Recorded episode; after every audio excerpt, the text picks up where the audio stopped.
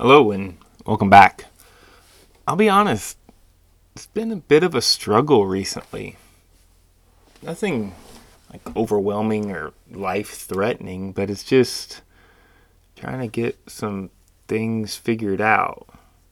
Some of it's, I guess, uh, it, personal things. You know, the, you know, always nagging. Am I being the best husband, best father I can be? Um, some of it, you know, got financial plans and, you know, trying to keep on top of that, might be smart. Also been helping out with a, uh, I guess, a political group trying to get some changes made at the county level with uh, some petitions. So that's been interesting, new activity, I guess. And then at, at, at work, sometimes I, uh, I don't know. We're the usual. We're getting close to spring break. Students are getting a little goofy, um, and uh, some of them are still struggling to contain their excitement. I guess is the best way to explain it. And then just um, being kind of a, a curriculum leader can be a bit of a struggle when people come to you for advice on what to do. When sometimes you don't really know what to tell them, especially if it's specific to their class and their particular students. It's like at that point, I can just give you some generalities, but I don't know that I can like help you make that specific decision. And then with some new programs I'm helping out with, I um I, I guess more than anything, I struggle with I don't I don't like not feeling competent. Like, I really work hard to feel competent in all of those things in my personal life, but also as a, as a teacher with my content area. I like to be as competent as possible and know what I'm talking about. And if I don't, admit it. Um, I like to be competent with how I handle my students and work with them and, and try to remember, even as I get older every year, what it was like to be a young adult, or even try to imagine what it would be like to be a young adult now.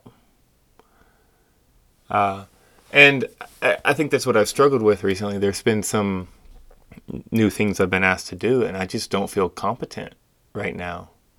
And it's it's a weird feeling. I don't like it. But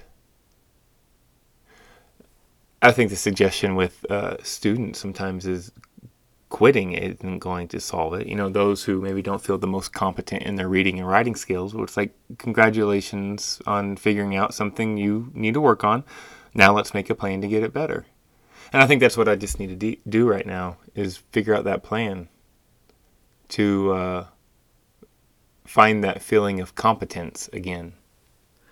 Because, man, I can imagine life could be a big struggle if you never felt like you knew what was going on or that you never felt like you knew that you could move forward in some way.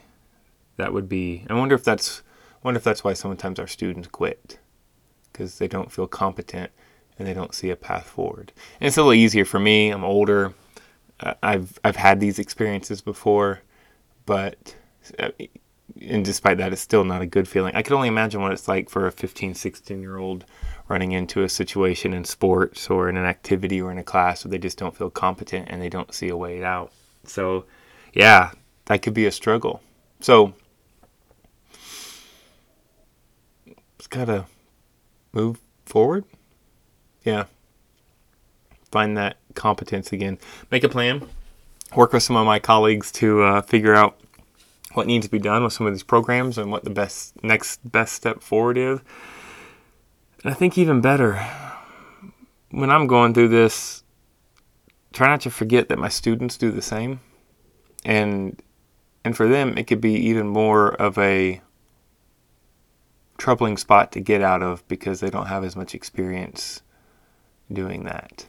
So maybe that's the same for you. Maybe you feel like you're in a rut. Maybe you feel like you don't um, or you're not feeling as competent as you you usually are. Find find a path through, and also remember that our students aren't much different than us. Show them a little grace sometimes. Yeah. Hmm. As always, have a day.